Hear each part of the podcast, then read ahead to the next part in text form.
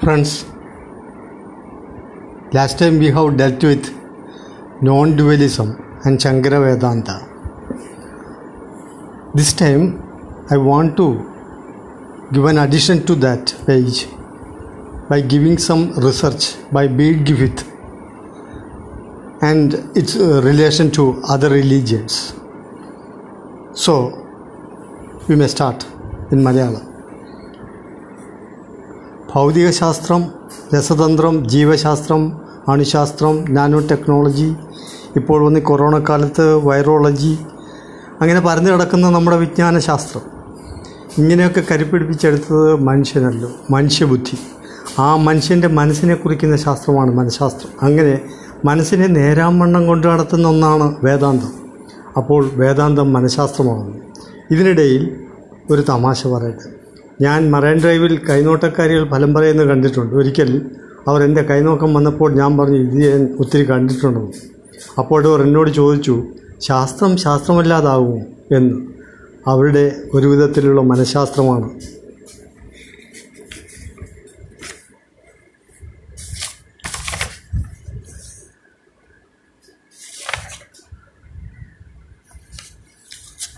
ഈശ്വരനും നീയും ഒന്നാണ്. നിന്നിലുള്ള ഈശ്വരനെ ഉണർത്തുക. ഉത്തരേതുത്തരേതാത്മാനം ഈശ്വരനാണ് പരബ്രഹ്മം. അത് നീ തന്നെയെന്ന് ഉപനിഷത്ത് ആ അറിവിലേക്ക് കടക്കാൻ ഇതിൽ മുൻചെന്ന പോലെ വാക്ക് മൗനത്തിലേക്ക് മടങ്ങണം. അങ്ങനെ അക്ഷരമായതിനെ പ്രാപിക്കണം. ആ ബ്രഹ്മപ്രകരണം നേടുമ്പോൾ സർവജ്ഞാനപീഠമായി. അവിടെ നമ്മൾ പഠിച്ച എഫ് ഇ സിക്കൽ ടു എം എയോ അല്ലെങ്കിൽ every action there is an equal and opposite reaction എന്ന് പറഞ്ഞ ഒരു തെളിവ് കൊണ്ടുവരാൻ ഈ ശങ്കരവേദാത്തിന് വേദാന്തത്തിന് സാധിക്കുമെന്ന് തോന്നുന്നില്ല. അങ്ങനെ ഒരു സയന്റിഫിക് സ്റ്റഡി അല്ല ഇത്.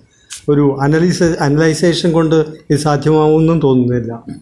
ഓൾഡ് ഡോയ്സിനോ മാക്സ് മുള്ളർക്കോ ഒന്നും ആ മൃടാവസ്ഥ നിന്നും തുരീയാവസ്ഥയിലേക്ക് എത്തുവാൻ സാധിച്ചിട്ടില്ല. അതിന് ആ അപൂർണതയ്ക്ക് പഞ്ചേന്ദ്രിയ സംയമനം ആവശ്യമത്രേ.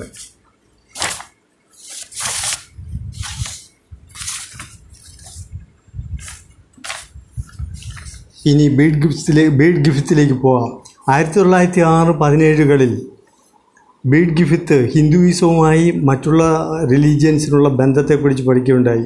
പ്രത്യേകിച്ചും എബ്രാഹിമിക് മതത്തിനുള്ള ബന്ധത്തെക്കുറിച്ച്. അതിൽ ജൂതമതവും മറ്റ് കിഴക്കൻ മതങ്ങളും പെടും. അതിൽ കുരിശിനെ നിർവഹിക്കുന്നത് ഇങ്ങനെ. കുരിശിന്റെ വെർട്ടിക്കൽ അതായത് കുത്തനെയുള്ള രേഖ വിശ്വാസത്തിന്റെ ദൈവ ദൈവത്തോടുള്ള ദ്വന്ദ്വബന്ധത്തെ കുറിക്കുമ്പോൾ കുറുകെയുള്ള രേഖ രണ്ടല്ല ഒന്നാണെന്ന ബോധത്തെ സൂചിപ്പിക്കുന്നുവെന്ന് അദ്ദേഹം കണ്ടെത്തി. അദ്വൈതമെന്ന കിഴക്കൻ ചിന്തയാണിതെന്നും. ഷിർദി ബാബയുടെ ഭക്തിയോഗവും അദ്വൈതവും കൂടി ഹിന്ദുയിസവും ഇസ്ലാമിസവുമായി ഒന്നായി കാണുന്നു.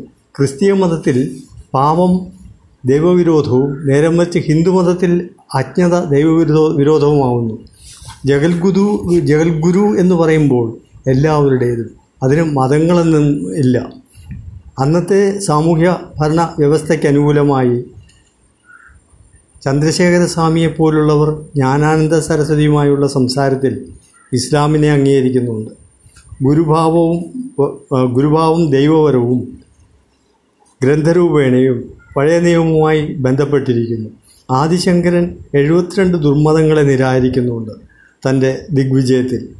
ഇതിനാണ് പഴയ നിയമവുമായി ബന്ധം അദ്വൈതം എന്നത് ഈസോട്ടറിക് പാത്താണ്. മനസ്സിനെ മനസ്സിലാക്കാൻ ബുദ്ധിമുട്ടുള്ളതും പിന്തുടരാൻ പ്രയാസമുള്ളതും. ഇത് ബുദ്ധിയോട് സംവദിക്കുമ്പോൾ ഹൃദയത്തെ ശ്രദ്ധിക്കുന്നില്ല.